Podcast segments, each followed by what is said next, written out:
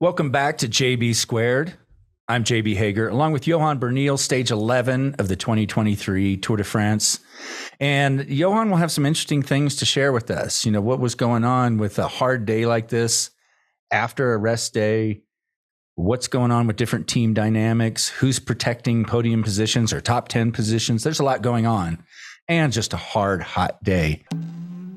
Okay, Johan, today was an exciting day. Very hard to predict all this stuff. I don't know how you guys are doing outcomes on days like that. It's just a wild card sort of day. But the win today went to Pello Bilbao, which, you know, I went immediately when it looked like he had a chance at it. I'm going to look up his stats. And this is a guy that's been around a while. And that's why the name was so familiar. Very, very experienced rider. And a big win, and there's a lot of, I'll let you share why this win was so important for personal reasons and also for Spain. Yeah. Well, Pello Bilbao, you know, he's 33 years old, very, very valued rider in the peloton. He's, I think actually, I mean, at least until last year, he was top 10 in the UCI ranking, actually. You know, has been top 10 in Grand Tours a few times, won stages in the Giro. I don't know if that's his first stage win in the Tour. Probably not. He won stages in the Giro for sure, and in the Vuelta. But yeah, I mean, it was a strong breakaway. You know, there was 12 riders in front with some really, really big names, and obviously Pello Bilbao was a rider that everybody remarked. You know, he has the pedigree, but also he was the most interested for the GC. Although his ultimate goal and his ultimate motivation was none other than honoring his sadly passed away teammate Gino Mäder a few weeks ago in the Tour of Switzerland. That's also what he said straight away after the finish. You know, he said, you know, I didn't care about the GC. I just had one mission. I wanted to win a stage in his honor. Here you have it, Gino, this is for you. Wow. So, and it was, and you know, a lot of these guys are teammates and they don't spend a lot of time together necessarily. If you're on the same team, you could be on different squads, you know, based in different parts of the world, but these two in particular were pretty tight. Yeah, they are. They were tight at the beginning of the Tour. Obviously, the whole Bahrain team, they have this little mark on their jersey and on their helmet. We ride for Gino. That's logical. I mean, what a you know, incredible trauma it must be, you know, to lose a teammate in a teams. And but so, you know, it serves also as an extra source of motivation. But Bilbao, before the Tour, announced that he was continuing the charity that Gino Mäder had started a couple of years ago, I think, in the Tour of Spain. I remember that Mäder was very, very involved with the preservation of the environment, and he set up a little game during the Tour of Spain that, you know, every stage he was going to try, of course, to end up as high as possible. He finished fifth in the Tour of Spain, by the way, that year, and every stage he was going to pay a certain amount of money for every rider that finished behind him. Mm. And he would dedicate that money to a charity which is about planting trees and preserving certain areas that are in danger of disappearing. Bilbao announced that he was continuing that charity, and that specifically with the money that was raised during this Tour de France, the same as Mäder would have done, plus asking for donations on live on TV. They wanted to buy a land in the Basque Country and plant trees there and give it Gino Mäder's name to that new forest, I would say. So there's another thing that I read, which is a very you know, emotional detail, I would say. Gino Mäder also was an animal friend, and he got a dog from a shelter in Spain, from a rescue dog. And the shelter was based in Bilbao, and he named his dog Pello. Mm. You know, in honor of Pello Bilbao. So yeah, I mean, they were very, very close, and you could see that Pello Bilbao was he was super motivated to win a stage like today. You have to be super strong first of all, but also have that extra special motivation. And I mean, I think the whole peloton, and on top of that, Pello Bilbao is a rider who's very, very liked in the peloton, a very social guy, and yeah. I think we had a really nice winner today. Yeah, you've talked about it in the past, those days when you've got the strength of two men. You've talked about it after your father passed. Lance has talked about it after Casertelli passed. And you know, there must be an understanding among the peloton if something happens to me, you know, you guys got to go on. Like that's. Mm-hmm. There are some sports where somebody passes, there's an accident, they call it off. But I think among cyclists, it's like they would say, you have to race on, right? Don't stop anything for me, right? Yeah, exactly. No, that's. Listen, I mean, I've been part only once of, the Casertelli incident, and it's, you know, it is, it's terrible. It's terrible, but. It's like a normal life, right? Life goes on. So yeah, I mean, I think it's really, really nice that the cycling community keeps honoring their colleague and their friend. But what a stage today, man! I mean, to first of all, to be part of that breakaway. If you look at the composition of the breakaway, it was all really, really very strong riders. You know, you had Asgreen in there. You had Alaphilippe in there. At the beginning, Mohoric was trying to get in there. Chavez, Kwiatkowski, O'Connor, Skelmose, Barguil. I mean, all guys that have either won stages already in the Tour or were champions or world champions, national champions. It was a really, really strong breakaway. And then to be able to win from that breakaway, of course, is super difficult. So, but nobody was surprised to see Pello Bilbao win. You know, he's an all-rounder and he has the experience, and he's also quite fast. Yeah, I couldn't help but think about that when it gets to breakaways and being tactical to get the win.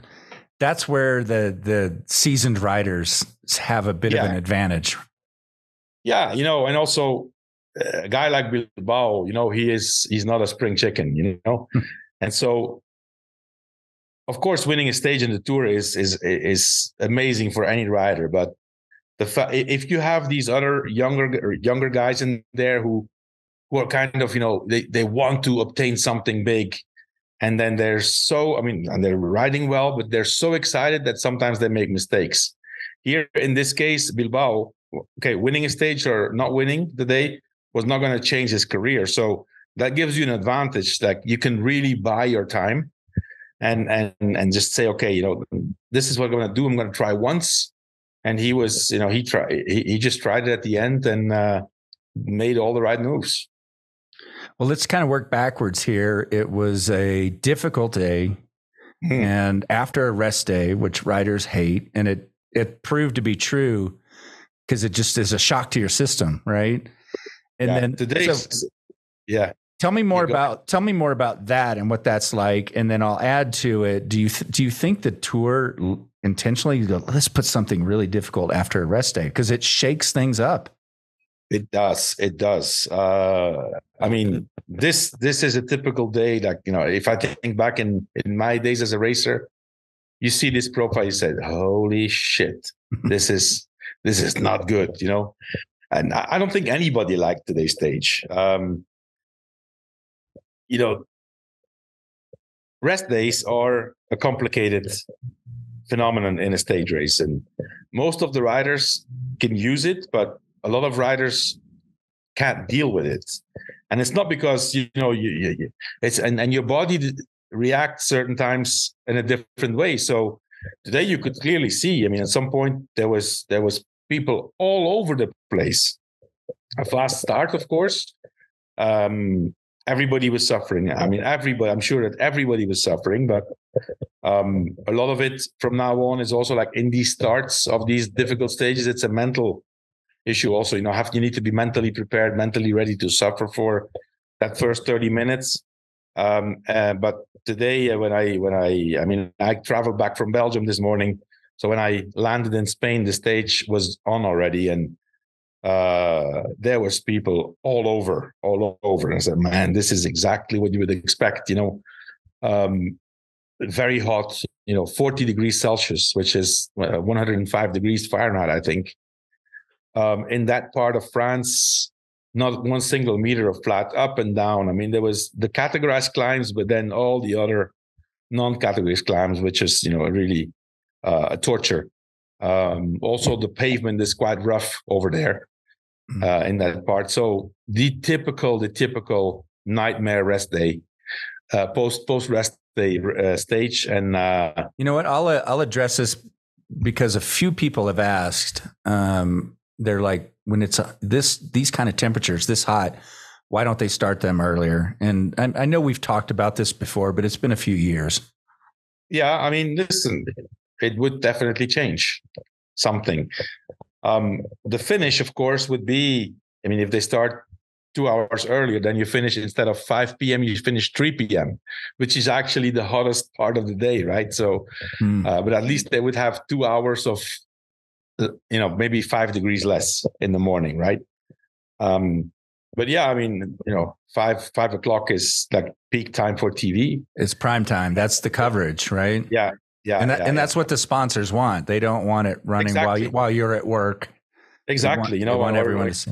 Yeah, it's a holiday now, but normally every important race finishes around 5. Because and even during weekdays, because that's when parents get back with their kids from school, and so yeah. But hydration these days is crucial. I don't know how many bottles they drink per stage, but and nowadays also a part of drinking, you see a lot of cooling down with ice water or ice cubes and the ice vests afterward, or the ice bath, like everything to bring that temperature down right away. Yeah, but man, 40 degrees Celsius, that's hot. I could. Which is funny to hear your reaction, because where you live, it is 40 degrees here right now. Yeah, right. And that's about where it is in my hometown of Austin. Yeah. This time of year, that's that hot. But there's a difference between riding and racing in those temperatures. Yeah, and it's there's a difference. Sitting and doing a podcast here inside, it is, slight difference. Yeah. With, chill drink, okay, let's go backwards a little bit, Johan, and talk about how aggressive this race was early. Yeah. In this break happening early, and what was going on with Pogacar, Sepp Kuss, Adam Yates. Uh-huh. Let's get into some of that. Yeah, we could see at some point the main group was only 40 riders left. Breakaway gone. That breakaway of 12 riders also got together after a while, like Alaphilippe and Kwiatkowski, and I don't remember who else was there. These guys had to chase for a long time to get back. You could also say Alaphilippe and Kwiatkowski were two big candidates for the stage win, but they had to spend so much already to get to the first 6 guys that ultimately they paid for it. I picked Kwiatkowski in outcomes yesterday as my wild card, so I was getting ready. I said, this is great, but unfortunately he didn't make it. But yeah, at some point, I didn't see it happening, but then all of a sudden there was a little group in front, and Pogacar was there with 2 teammates, and Vingegaard was there with only 1 teammate. And I said, what the hell? There's so much action going on. And, we've talked about it a few times already in past stages, this question about Sepp Kuss and Adam Yates, Sepp Kuss being the last guy for Jonas Vingegaard, and Adam Yates, the second best rider in UAE, and why they are up there in GC, and today it was clear why, definitely, I think Jumbo-Visma had this plan from the beginning to, because they have, I think they really are a team that plan out everything and then stick to that plan. Sometimes a bit too much, but Sepp Kuss is up there, especially for stages like today. You know, then they have Sepp Kuss in a group, and ideally, you know, then Ineos has to pull to bring it back because, you know, or UAE has to pull because he gets closer in GC. Today, actually, both teams took advantage of the fact that Pello Bilbao was in the front. Pello Bilbao was in the front, and he got all of a sudden up to 6th, 7th in GC and started to become a threat for the 4th place. I mean, actually 4th and 7th for Ineos. They have Carlos Rodriguez and Tom Pitcock, and also Simon Yates is up there in GC. So Ineos started to work in the final of the stage, which was great for Jumbo-Visma. And even Jayco AlUla started to work with one or two guys to protect or to preserve the chances of Simon Yates for GC. But yeah, I mean, Sepp Kuss was there, and of course Adam Yates was on him. So basically neutralizes that whole plan of having Sepp Kuss up there in GC, high up there, and because Adam Yates is in 5th, or was in 5th. He's now, I think, in 6th, right? Because he's in 6th now because Pello Bilbao climbs up to 5th place. So you know, there was a lot going on. Initially, we saw two big groups on TV, of course, because it's Tour de France. They were focusing on Group 2 because David Gaudu was in there, who was 4th last year in the Tour and was the big hope for a podium for France and for Groupe AMA FDG, and Romain Bardet, ex-podium, ex-second in the Tour de France in the past, and also a guy for a top 10. So they were way back. So they didn't really digest the rest day very well. But surprisingly also, there was 3 riders of Jumbo-Visma in there, in that group of distance riders with Wout van Aert. So I was really surprised to see that. So they are not robots and Superman who can be there all the time. I think Wout van Aert's legs in the first part of the race today hurt like hell also. Today's show is brought to you by Ketone IQ, brought to you by HVMN. In fact, in 2 or 3 days, we're going to talk to Michael from HVMN, interesting guest, and we can find a lot more about ketones.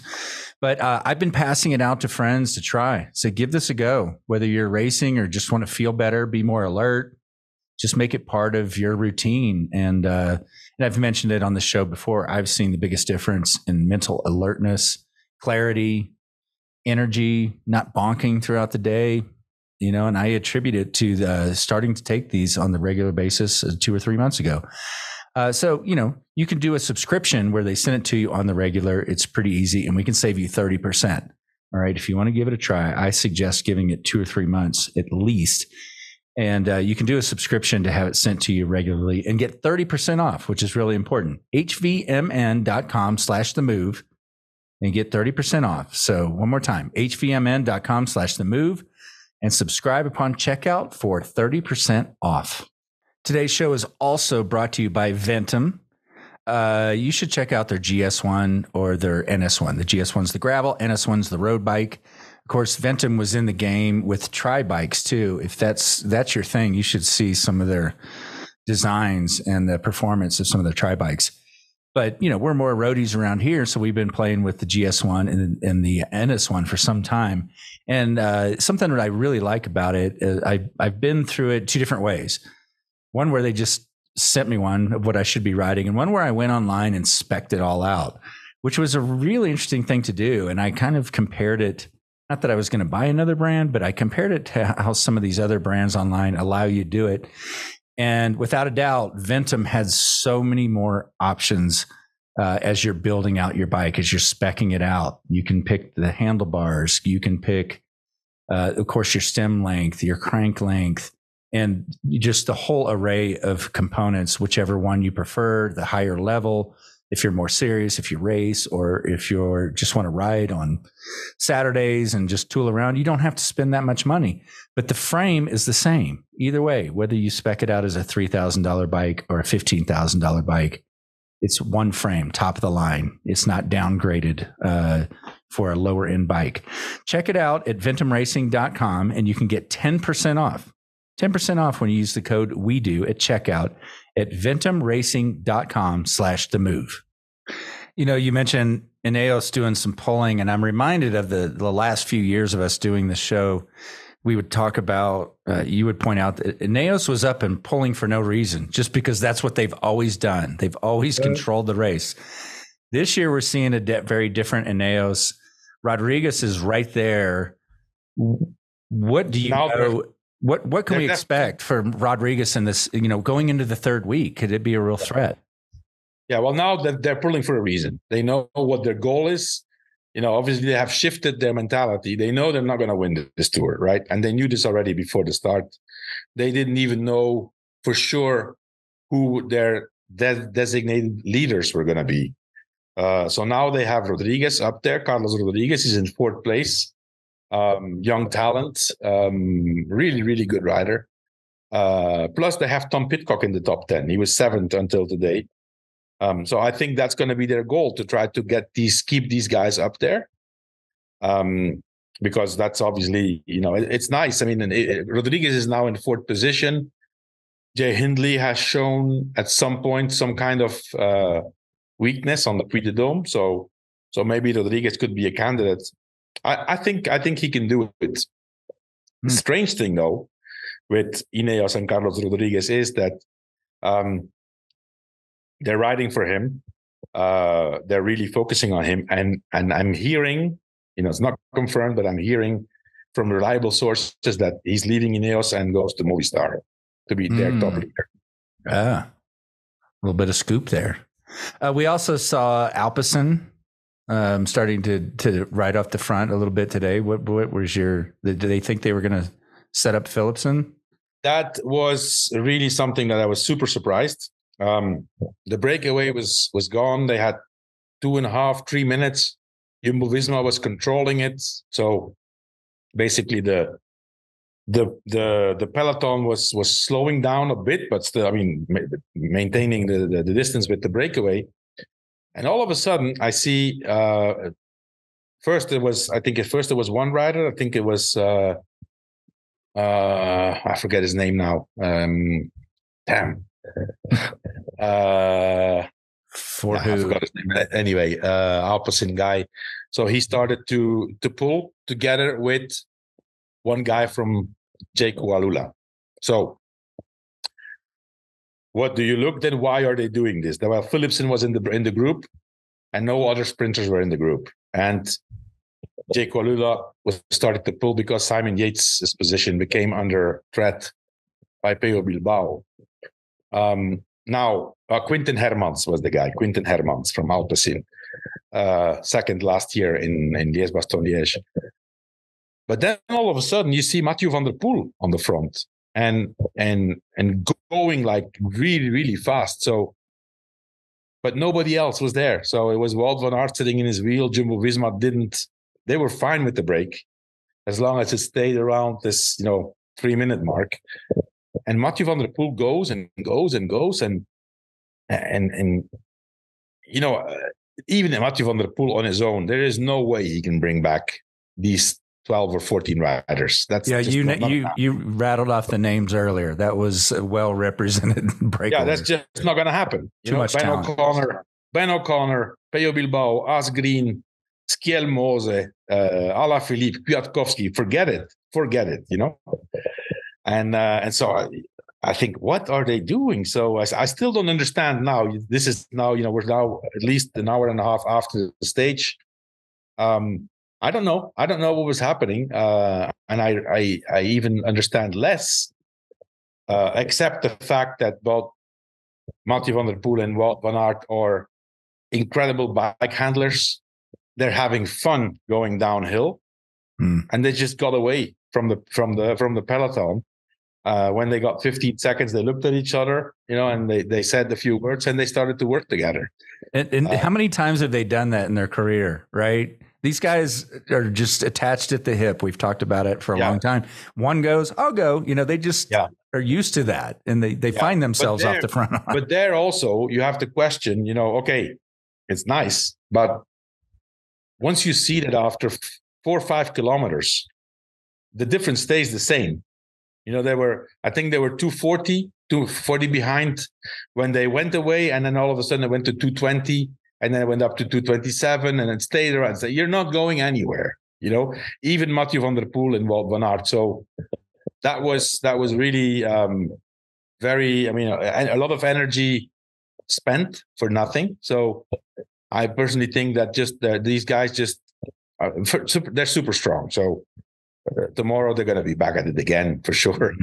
Mm-hmm. But yeah, I mean, from then it was clear that, listen, if even those two super engines going full gas cannot take any time back, there's no way. Yeah, and they know how to work together. Yeah. Like, you know, it's incredible. Yeah. We're seeing some big breakaways, large groups, but you anticipate these to get smaller and smaller, right? Well, smaller and smaller. No, I'm anticipating what we're going to see, more and more of the same riders. You know, we're coming into this second half. So after the first rest day, we get the typical situation where, you know, we will see the same guys over and over again on days like today. I always say, you know, and after the first mountain stages, and you have one or two transition stages, the tour, you get into a mode where you have 30 humans, and then you have 50 hospital patients who are, you know, some of them are in ICU because they're in bad shape, and the 100 other riders are zombies. They're just riding around and just trying to get to Paris, you know. And today we could see the start of this. You know, there were 30 humans, 50 hospital patients, and 100 zombies today. And the zombies are going to get more and more in numbers. And all of us watching and listening would give anything to be a zombie, which sounds funny. Like to do the event would be amazing. It's not fun. I mean, listen, I can tell you, you know, once you're there now and after today, if you ask after today to the whole peloton, what did you think about today? Is it nice to be here? They would say, go away. I don't want to even answer that question. Today was torture, really torture. How many Grand Tours did you complete as a rider? We know your director history well, but let's see. I never did the Giro. I was never in a team that was focusing on the Giro. So tours, I think tours 7 or 8, and Vuelta's probably 5 or 6. So about 13 or 14. Wow, real quick. Not that many actually. It sounds like a lot to me.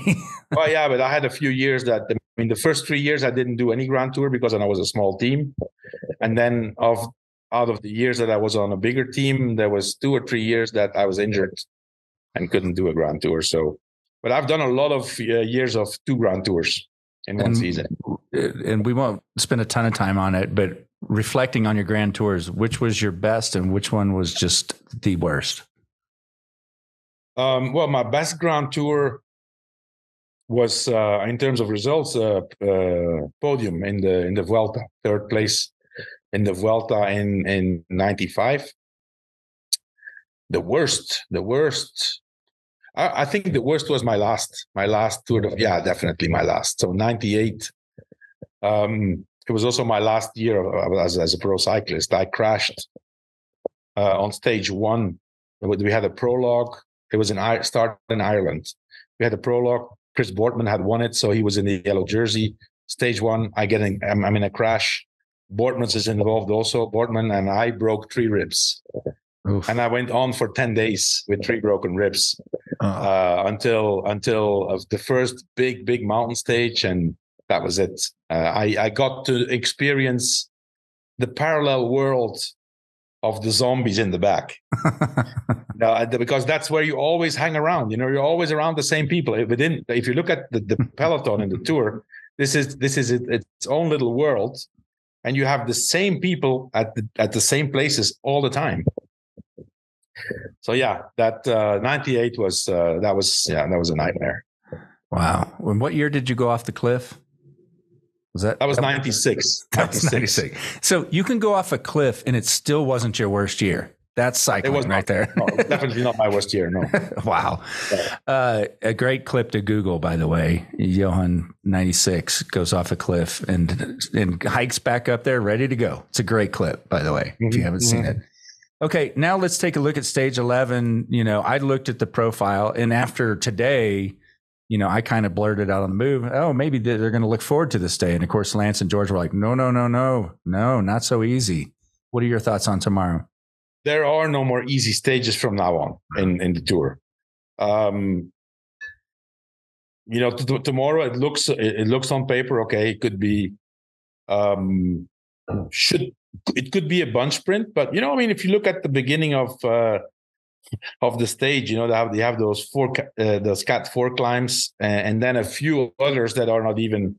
Look, I'm just looking at the profile here. I see the biggest peak of tomorrow's stage is not even a classified KOM. So very, very, very appropriate for breakaways, and then it's gonna be up to the teams with sprinters to see if they have enough power left to make it back. Let's not forget, you know, now we get into this complicated stage of the Tour where sprinters are tired because they got dropped on climbs, and on top of that, they have teammates around them, sometimes 3 or 4 teammates who basically their job is to make sure that these guys get on time to the finish. And even if sometimes they're 30 minutes, 35 minutes behind, it takes a lot of energy to do exactly the same traject from as the peloton, but on your own, or with 3 or 4 teammates and no other help. So, you know, they're running out of gas, you know. I still think it can be a bunch sprint. It's not an easy stage. But you know, some sprinters are not going to make it, or they're going to be so tired that they can't sprint anymore. That's also going to start happening. Tomorrow, I can't really say. You know, it could be. Look, the fastest sprinter is Jasper Philipsen, right? And everybody knows he won 3 stages already. So Alpecin is in a dream situation. They do not have to obsess about getting another bunch sprint. You know, it's not there's very few teams, if any, that are going to go home with 3 stage wins. Right? So anything that they do now is a bonus, and they still have Paris, which is a guaranteed bunch sprint. So that could be something that motivates other riders to go in breakaways. But it's a lot harder than you would think on the profile, and especially after finishing destroyed from the terrain, the speed, and the heat of today. Any new tricks they've learned to rehydrate better on days like this? I think they're doing. I mean, first of all, the products, the composition of the supplements and the minerals has improved incredibly. You know, as opposed to just sugary drinks was what it used to be. Well, I mean, right? Then you had sugary drinks, and then you had mineral drinks like isotonic drinks. The isotonic drinks have now specialized so much that the absorption of all the minerals you need is a lot better than before. I remember at the beginning when we got isotonic drinks, this is what is it like 35 years ago, you could get problems with your stomach. You know, now this is all so fine-tuned that really what goes in gets absorbed, you know. Then there's a bunch of new technology, or just simple things that before we simply couldn't do because we didn't have the resources or the manpower. You know, the cooling down after the stages, it all helps tremendously. And especially in the stages they're going to have now, because it looks like the heat has arrived and it's here to stay. Okay, we have a obviously a brand new NS1, the Ventum road bike, up for grabs just by participating in the trivia, and it's fun. Yesterday's question was, who was the youngest rider ever to win the Tour de France? The answer, did you know it without looking it up? No? I've seen it on the other show. I had no idea. Henri Cornet of France, the youngest winner of the Tour. He was 19 years old. This was in 1904. Oh, wow. So the second Tour de France ever. Yeah, the second Tour de France. And he won. This guy won Paris-Roubaix, too. Oh, wow. Yeah. Okay, well, we would need to see how many participants, how many stages, how long would, I mean, but, you know, I mean, just think about it. If you, I can only imagine, you know, probably no derailleur, so no gears. No, not probably, for sure. Yeah. No gears. Yeah. Long stages. So big endurance, and a young guy like that, that's quite impressive. It is. Yeah. His nickname was Le Rigolo. The fun maker, the joker. Yeah. Yes. Yeah. Yeah, see, very good. Yeah. Lance and George didn't get that. Go ahead. Of course not. Of course they didn't. Today's question, and you can answer it for a chance to win that bike. And this will take a little more effort to find the answer, I believe. Who was Lance Armstrong's youth swim coach? So you're probably going to have to dig around and find an interview somewhere that mentions that. That's a little more obscure. We'll take some work. I can tell you I have no idea. Right, I know. That's a tough one. So do your research, whatever you need to do to find out. Email your answer to trivia@ventumracing.com, and you're entered to win an NS1, which we'll give away at the end of the Tour. All right. A couple questions for you, Johan. First, Cheryl writes, greetings from Southern Italy. Question for Johan. Andy Schleck was a very accomplished climber early in his career. How would he compare to Pogacar and Vingegaard as a climber, not on a time trial bike? I'm a happy retiree from California, riding around Puglia every Sunday with an amazing Italian cycling group. Their motto is always in the saddle. That's Cheryl. From Puglia. Okay, I'll tell you something about Puglia. I'll first answer the question. Well, Andy Schleck, obviously, when he came to the professional cycling, if I'm not mistaken, in his first year pro, he finished second in the Giro. Like came to the forefront like straight away, and then got into these battles with first with Cadel Evans, and then with Alberto Contador. You know, it was Contador versus Andy Schleck, and in the mountains he was quite equal to Alberto Contador. Contador was a better time trialist. He was a more complete rider. But Andy Schleck was an amazing talent, and pure, natural-born talent. You could see the guy was just made to be on the bike. And you know, it looked to me, I mean, I've worked with him for 1 year when we merged Radio Shack and Leopard, which is now still... was still Team Trek and now Little Trek. So that's the same team. And it was, you know, I could work with him for 1 year, and it was clear, you know, the guy just had it naturally. I'm not going to say he had to train less, but yeah, he had to train less. He could get away with less training and still be good. He was really that good. Training, we were saying training less helped him. Would he, he was so talented that he was on a super high level with less training than the others. Oh, wow. Yeah. Wow. Yeah. No, very nice guy. We had him on the show, 2 years ago, I think. We had him on the show, right? As a guest. Yeah. I've heard all of you speak fondly of him. Yeah. And, he's at the Tour de France. I think he's one of the VIP guides for Skoda, which is, you know, one of the main sponsors of the Tour de France. So super nice. Now about Puglia, you've intrigued me.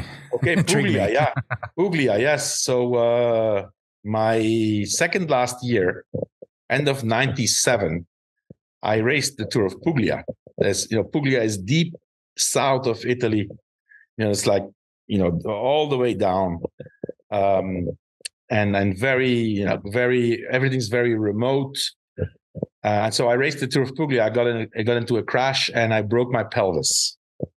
Oh. And so that can often be a career ender right there. It basically was. I still did 1 year, but it was not like before. I was not sitting the same on the bike, and so of course, you know, you're there, you're in the ambulance. Actually, my team director, Theo Leroy, he stepped out of the car and came with me in the ambulance to the hospital, and the mechanic drove further with the car to the finish. So that was super, super nice. I always remember that he was extremely, extremely nice to me.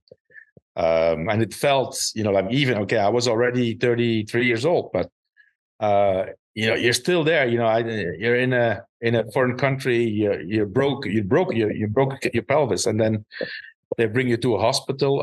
I mean, that hospital was just something else. It was a military hospital, everything was old, and they came there. I didn't speak Italian, I could understand that they were gonna, we need to do surgery. I said, Theo, I am not getting surgery here. This is no way. You know, so, and then Theo again, you know, we had at Rabobank. I was at Rabobank that year, and we had an extremely, extremely good medical insurance. So Theo and the team organized that a private ambulance plane could come and pick me up and bring me back to. I went to a hospital in Belgium, and there they looked after me, and finally, I didn't need surgery, so it healed without surgery. But did you hear them say the Italian word for amputate or something? No. But you know what I mean?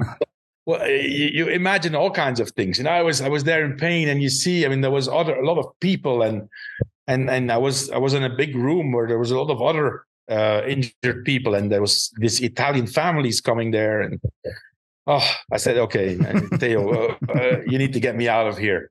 So. Thank you, Theo. I still remember. I'm very grateful that you took care of me there, and I will never forget it. It's now Cheryl. I'm thinking of our listener, Cheryl. Don't have an accident. Don't have an accident in Puglia. Well, okay? Listen, if she's established there and she rides bikes, and I'm pretty sure she has everything well organized. You know, and we talked about it at one of the races earlier this year, of the resources that riders have to get the proper care right away, to fly them to the right surgery immediately. Yeah. A lot more resources now for cyclists. Yeah. I mean, so, you know, I was very privileged back then. You know, this is 1997. So it's a while ago that I could actually take advantage of that service and get into I remember it was a private plane, a hospital bed, a doctor and a nurse with me. So it was unbelievable. It was great to get taken care of like that, and being flown back to my hometown, actually. All right. One more question here, because I know you've got a lot more to do today. Predicting tomorrow's outcome is going to be challenging. Yeah. And then you guys are probably going to spend a lot of time on La Movida talking about having a Spanish winner. So one more question here. This is from Jim. Says, has the UCI ever entertained the idea of teams trading for riders like they do in other sports, as opposed to buying out contracts or just waiting it for an end, then like literally saying, I'll trade you this rider for that rider? Yeah, no. The answer is no. They've never. I mean, potentially you could do it if, you know, even if it's not within the UCI's rules, you could do it. If there's actually, you know what, I don't know now, because, you know, contracts normally, all contracts starts on January 1st, they end on December 31st. So I don't know. I'm pretty sure that there would be a way around, but it's just not common in cycling.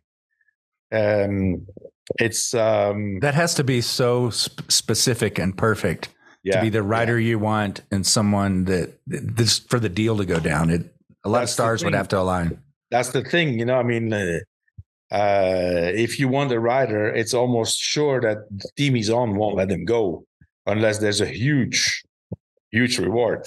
And then you have the budget issues, you know, like if you're in the middle of the season, your sponsorship money is up. You know, you've spent, or you know already what you're going to spend it on before the start of the season. So cycling, I can't see it happening. There would need to be changed something into the economics, in the revenue stream of in cycling, and that's the eternal debate. You know, the cake is not shared in right proportions. You know, it's the organization versus the riders. Yeah, well, it's ASO goes with the major share, and we've talked about it. You know, riders' radios, for example. This year we see it. We see sometimes this little clip, you know, something we've been pushing for 20 plus years to have this and sell this. Well, ASO got around it, and they got the teams fooled. So the teams get 5,000 euros for them to let ASO use their internal secret communications. That's ridiculous. Yeah. Well, again, thanks for your question, Jim. Really appreciate it. If you want to do a future question, sorry, we can only get to so many during the day, but I do read them all and appreciate you writing in. Just send it to jb2@wedo.team. And Johan, we will be back tomorrow. We'll be back tomorrow, JB. And tell Victor Hugo we said happy birthday. We mentioned it on the move today. Really. That was yesterday, but it was. It was his birthday yesterday. The day before, it was the 20th anniversary of his yellow jersey. But I would definitely tell him happy birthday. Yeah, he's having a good week, I'm sure. Yeah. All right. Thank you, Johan. Okay. Bye.